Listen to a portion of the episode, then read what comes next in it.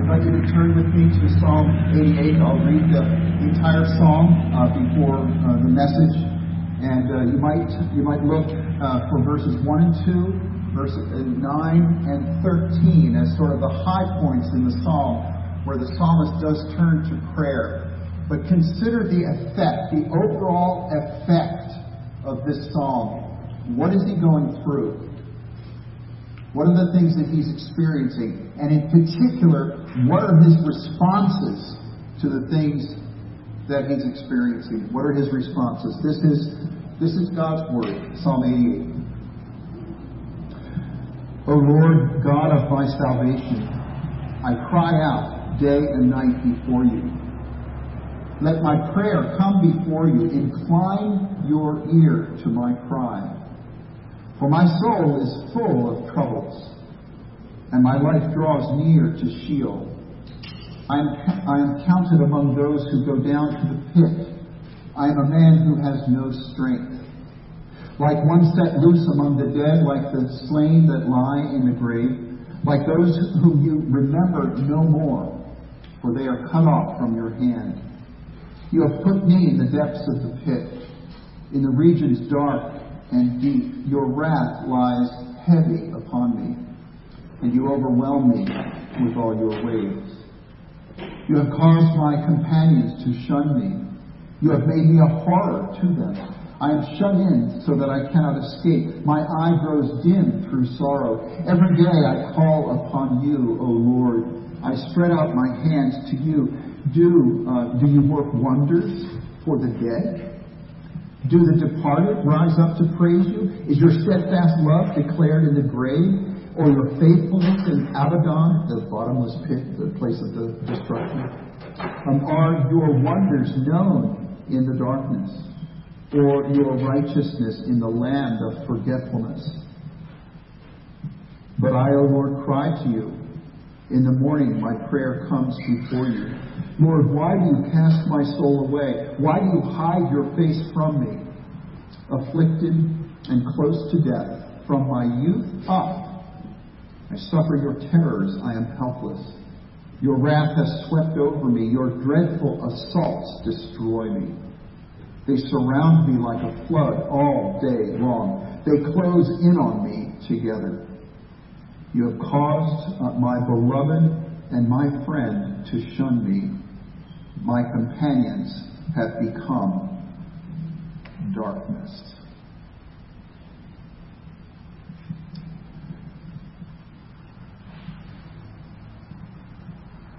This is the Word of God, designed for our edification.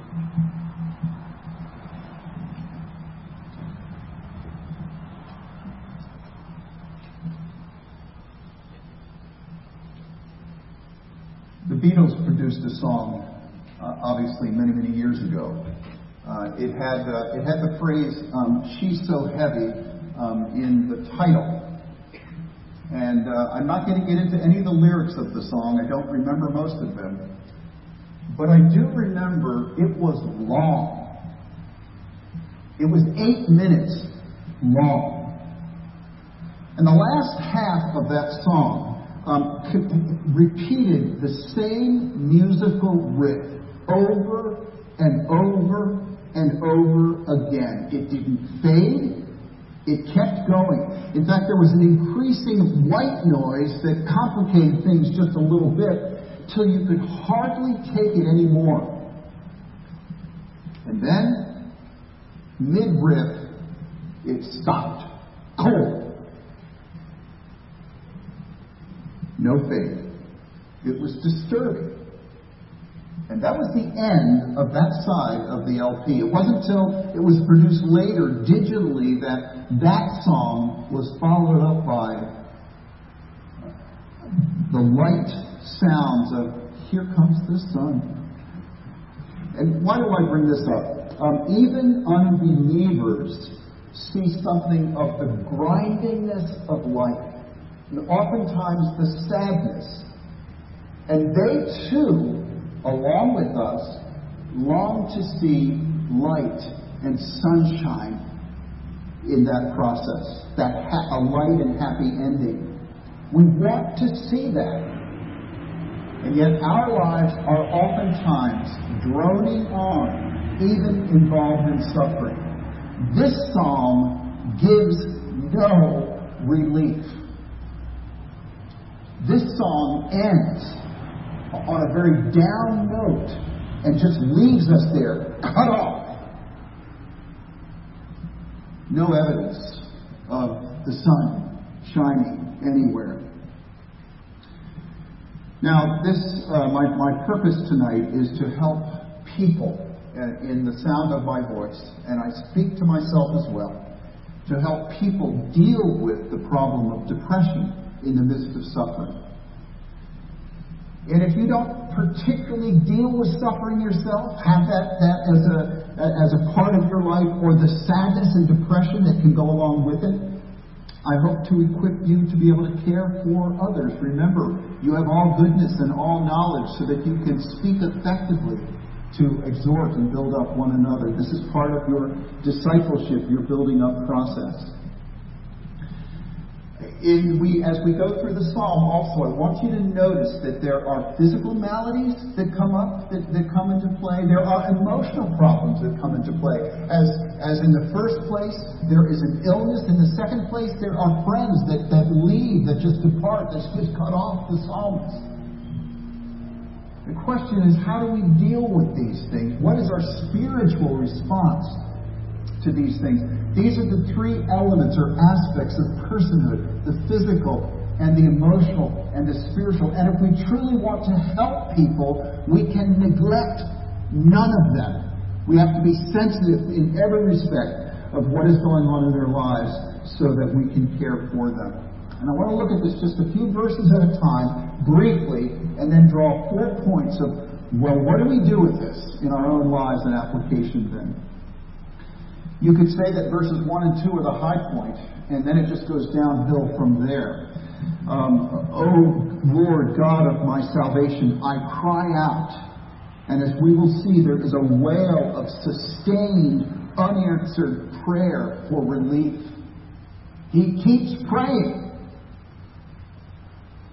But as we see in verse 2, fascinating here, there is just one request that the psalmist makes of God throughout this entire psalm, and it's in the second verse. There's only one request that he has, and that is to be heard. I cry out. Um, I cry out day and night before you. Let my prayer come before you. Incline your ear to my cry. Sometimes that's all we really want is to know that we are heard, to know that God hears us and cares. We find in the, the second section, verses 3 through 7, that this is a lament, yes, but it is not a lament of sin and the need of forgiveness. It is a lament of suffering. This is the physical aspect of one's being. There is an illness, and listen to the way he describes himself. He's without strength. He's as good as dead. He's got one foot in the grave. He's like one who is dead. He is like one whom God has forgotten. He is suffocating in the deep waters of judgment. When you see waters in a context like this, it's usually referring to the, to the judgment of God. He is suffocating. And his response to this physical suffering, he puts all the blame on God. It's all your fault. And he responds in in unsoftened language to the nature of God. The, second, the third section, verses 8 through 12, deal with an emotional loss. It's the loss of friends. He feels, he feels desert, he is deserted and he feels isolated, rejected, despised. His friend even finds him, his best friend even finds him revolting. You can think of Job and his wife. So, how do you deal with this kind of emotional stress? He identifies it as God's fault that I've lost all my friends. Once again, his attitude is, is less than faithful and, and soft uh, towards God. In fact, he goes on to say, I've got one foot in Sheol, the, the place for the dead. There's a, there's a sense here that, that he, he, he believes that there is no afterlife. There's nothing that goes beyond this life. So every loss that he experiences in this life is critical. Every loss is, is not, fails to be buffered by and softened by the hope of heaven. And so he begins to argue with the Lord in, in verse 9. I call to you, Lord. I call to you. And then verses 10 through 12, he says, Will it do you any good if I die? Is this really what is best for you if I die? What good would my death bring? No one can praise you from the grave. And verses 13 to 18, uh, after unanswered prayer, the one redeeming value is he is still looking to the Lord God. He is praying every morning. But he goes on to complain. I've had, I've had a terrible life since my youth. I've never, I've never had it good. And yet you still hide your face. I'm alone. I'm abandoned. I suffer in a silence that is so loud it is oppressive. I am assaulted by your wrath like a drowning in flood. And then finally, one final riff that uh, again abruptly stops in the middle of the thought. But literally, the last word in the psalm is darkness. In, in the Hebrew, it is darkness. My closest friend, darkness. Now, this is uh, well known as the most bleak of all the Psalms. Uh, it, is, it is a lament that doesn't let up. Um, it ends without hope. And we might very well, and I think wisely ask, why is it even in the Psalter? Why is it in the Psalter? God places Psalm 88 in the Psalter because it does reflect the experience, if not the reality, of God's people what they, what they sense, what they believe is occurring to them, even apart from the character of God Himself. Can you imagine singing this? You've grown up in the, as an Israelite, you sing this every month or so in, in, this, in the synagogue, in the gathering. Every, you go over this all This psalm did not crack the Trinity hymnal. We're not thinking we should sing it. What do you think about that? We'll see. We'll see four lessons then as we as we consider uh, as we consider this psalm. The first the first is this: don't give up. Don't give up. The psalmist prays.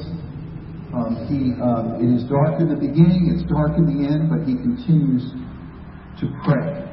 Now, honestly, very few of us would have lives that have this kind of unrelenting and long, uh, lifelong suffering. But some do. Some whom you might not even be aware of do have lifelong suffering.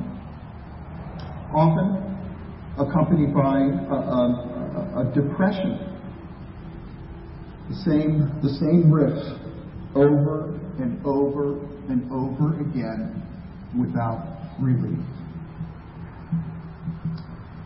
John Newton um, had what, uh, what he identifies as his African Egypt. His African Egypt. Um, he was physically and emotionally abused by, um, by an African princess. He was captured and he was, he was uh, made a slave uh, in, that, in that society.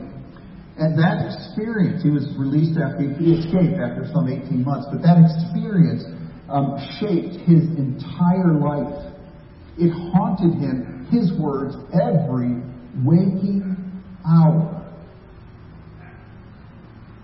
A memory of such a traumatic experience that you're never, you're never away from it. Even the slaves, the other slaves, felt sorry for him, looked down on him because of the way he was treated. And it was even etched, he asked to have it etched on his, his tombstone, stone, servant of slaves. It, it was a dominating theme in his life. Well, he, uh, he um, penned uh, perhaps the world's most famous hymn, Amazing Grace, and it was performed for the very first time in his church on the first day of January in 1773. And there was uh, a friend of his who was there that first day when it was sung, very first time. Didn't know how famous it would be. Uh, William William Cowper was there, and and he sang it that day. He's the one um, who um, late, later that very day he wrote another of the hymns that's in our hymnal. Um, uh, uh, God moves in a mysterious way and one of the lines in that hymn is behind his a frowning providence is what? Do you remember? Behind a frowning providence hides a smiling face. And yet for William, he seldom sensed God's smile. It was mostly hidden for much of his life. And that very night, he tried to take his own life. Um, he was found before his life drained out of him. But he never again attended church. He had bouts of despair until the day he died. And the despair blinded him to the very truths of that song, that hymn, about which we sing, of which we sing, and that uh, the glorious truths of amazing grace. These are men, in many respects, we'd say godly men, who would struggle with getting this grace of God deep in their hearts. What we learn from this song, what do we learn from them? What do we learn from seeing this song? You don't ever give up.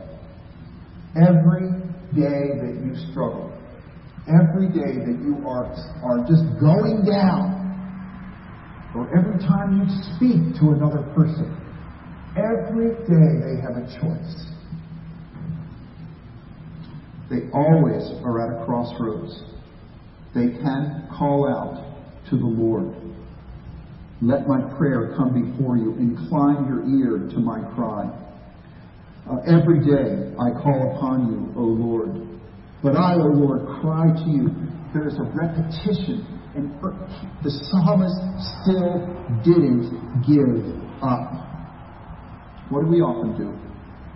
We may sit in silence. We may stew in our own juices. We may gain a gaze inward. Uh, we can look downward into the vortex of our own discouragement and even despair at times. We can do that, or we can cry out to God. There is a juxtaposition that the scripture holds. You can cry on your bed, and I take that to be the cry of self pity. Or you can cry out to God. Hosea speaks that way. Cry on your bed or cry out to God. There's always a choice. Now, the gorgeous thing about these Psalms is that uh, you may not have the energy uh, to put um, and, and to put your pain into words. You may not know what to ask for. It's often hard to be honest about how you feel.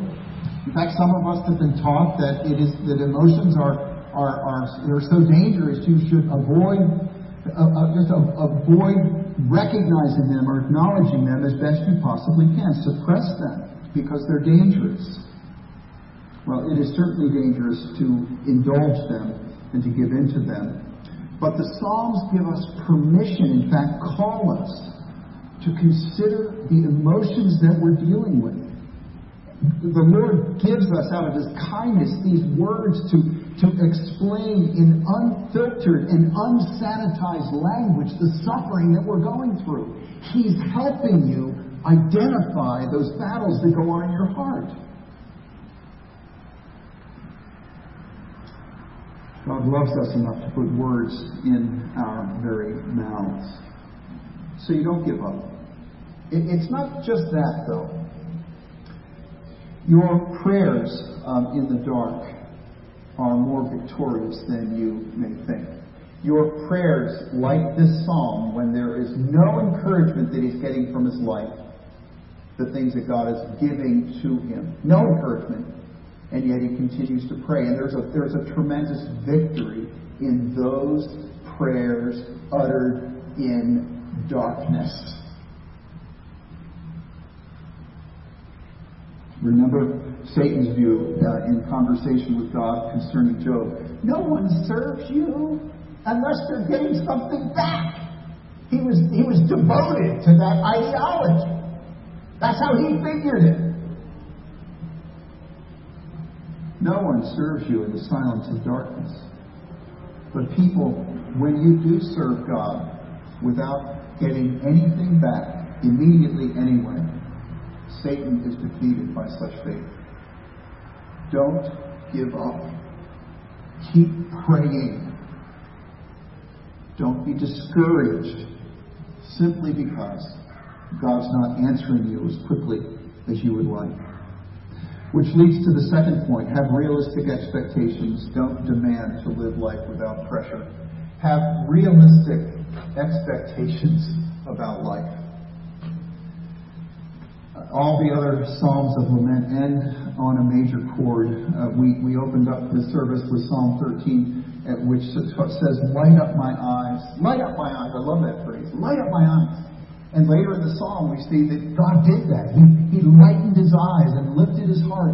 And he, the psalmist became confident as he rejoiced in God's salvation. The question is, however, does God owe you that every day? Does he owe you that through all of your experiences?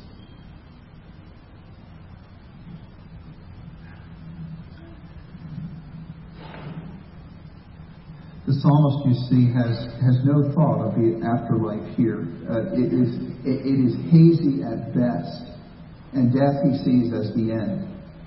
And our expectations are always to be controlled. Our, our desires are always to be restrained by the promise of what is to come, not by what we already have in our grasp.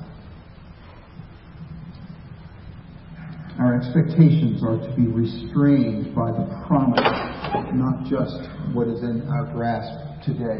I want to read a couple of uh, verses of, of Amazing Grace. Uh, one of them I, I, had never read before until I read this book, and I don't. It's certainly not in our Trinity hymnal. But but this is how this is how um, John Newton managed his own expectations. Uh, yes, when this flesh and heart uh, shall fail, and mortal life shall cease. I shall possess within the veil a life of joy and peace. My life and joy and peace is later, he's saying. Whispers now, glimmers now, but my life of ex- expectation, my life of joy and peace is, is, is essentially and thoroughly later. And then he says, The earth shall soon dissolve like snow, the sun forbear to shine, but God who called me here below will be forever mine. I'm waiting for the sun to melt, and then that joy and that peace will be mine forever, fully and forever.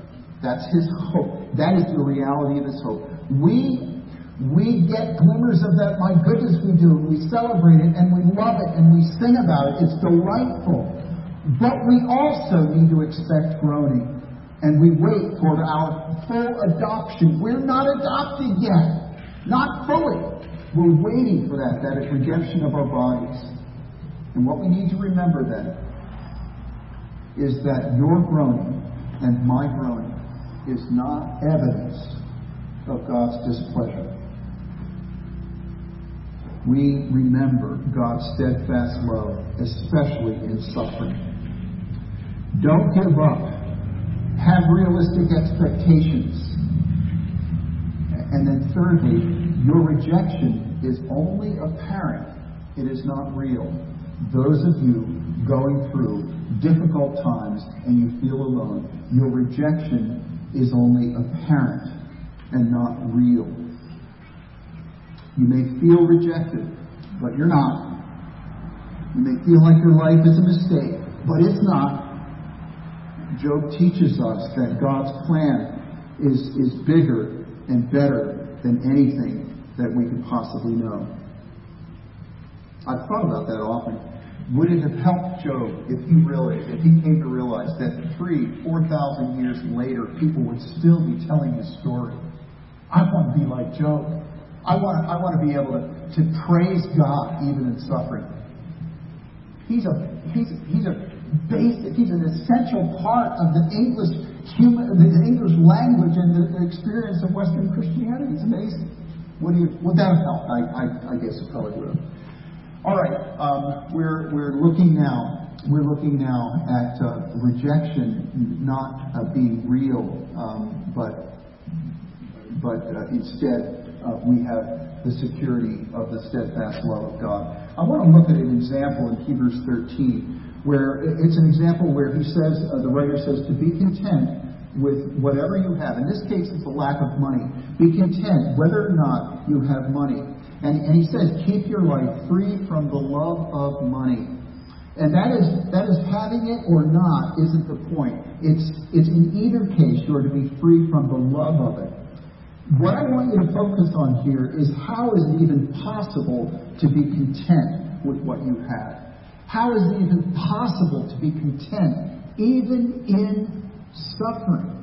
How is that possible?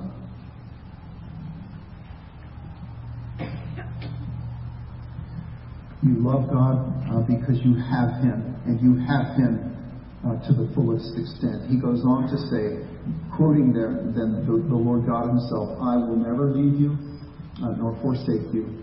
So you can confidently say, The Lord is my helper. I will not fear. What can men do to me? This is something that each one of us struggles with to some degree or other, in some circumstance or other. But the call is to let truth direct your feelings and not feelings direct or control your view of truth. To let truth direct your feelings and not your feelings direct or control your faith. God may seem distant he may seem unmoved with what you're going through. He may seem unconcerned about the struggles that you have, but he's not. In the Valley of Vision, uh, Elaine Pollock drew this to my attention several years ago. In the Valley of Vision, one of the prayers has this line uh, Lord, help me believe before I feel. Lord, help me believe before I feel. He will never turn away indifference. He can't.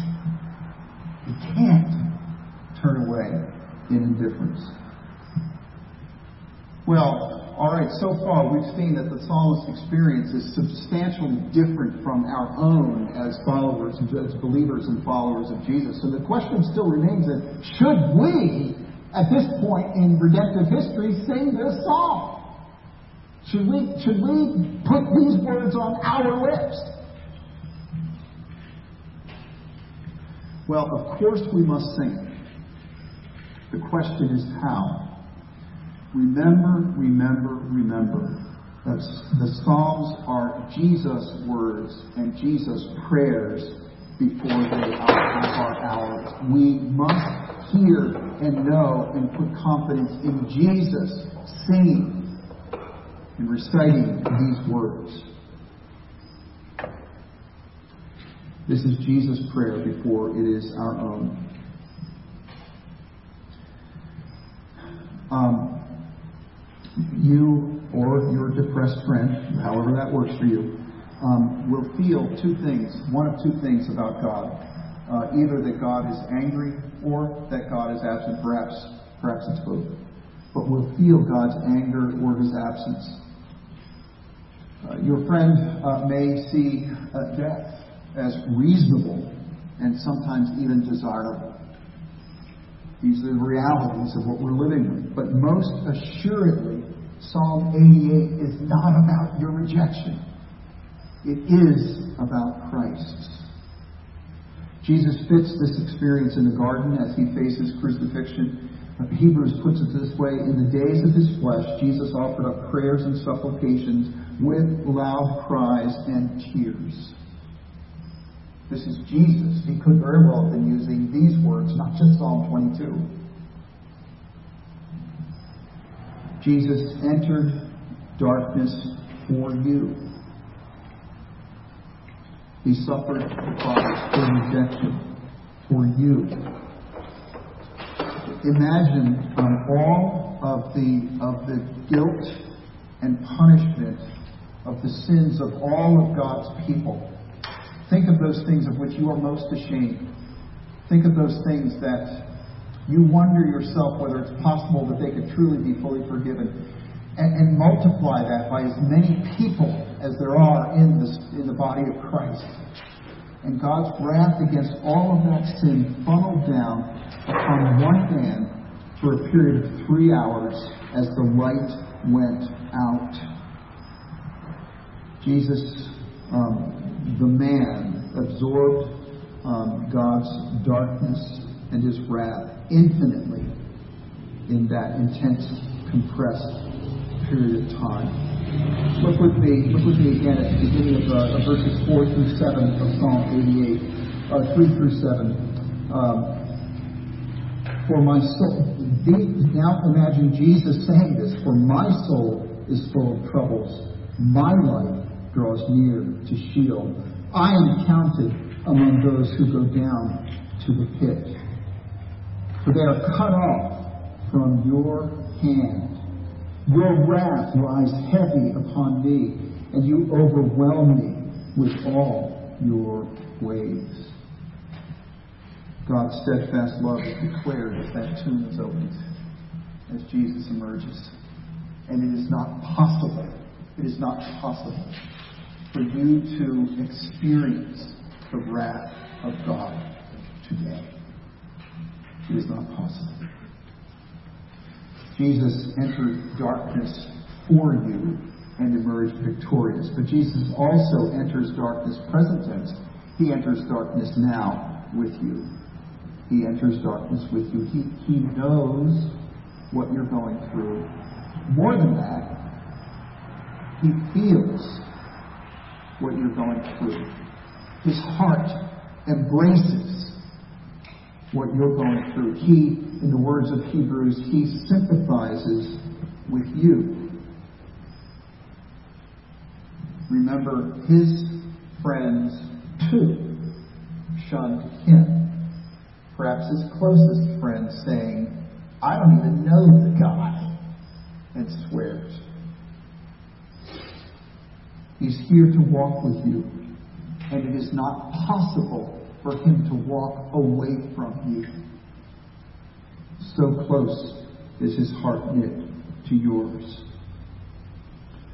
A, a groom, a groom uh, will will not uh, depart his bride. Remember the words, "I will never leave you or forsake you." Some of us seem to have the idea that Jesus made up a prenup agreement when he signed on to us that he can only take us for so long before his patience runs out. He can only deal, us, deal with us up to a point until we turn things around and, and make it up to him and live in a way that is in keeping with his commands. Your relationship with Jesus does not ultimately depend on your faithfulness, but on his. I want to conclude with thinking about uh, the the, uh, the hymn "Amazing Grace," and I want to tie tie this together with a few of the stanzas, a few of the phrases from that from that hymn. Amazing grace, but listen to this: Amazing grace did not cure John Newton until after he died, but amazing grace did carry him through everything like through Adam. Listen to this. Through many trials, amazing grace carried him through many trials, many dangers, toils, and snares. Amazing grace enabled him to, uh, to live even as he struggled with doubts and he had to grasp promises.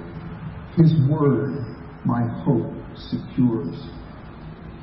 Amazing grace gave him protection in spiritual battles. He will my shield and portion be. Amazing grace sustained him as he was aging and facing death when this flesh and heart may fail. Amazing grace is what gave him hope for the recreation. Earth shall soon dissolve like snow. And into eternity, then, he can make this his prayer and his joyful hope a life of joy and peace. Let's pray.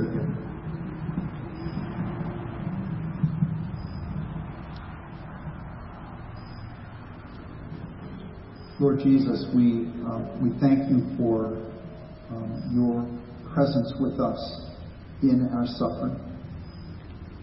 We thank you that though we may feel alone, or we may talk with people who feel alone, we may be assured, we may assure others that that is not the case. That Jesus cannot leave us. He cannot forsake us. He must love us to the end.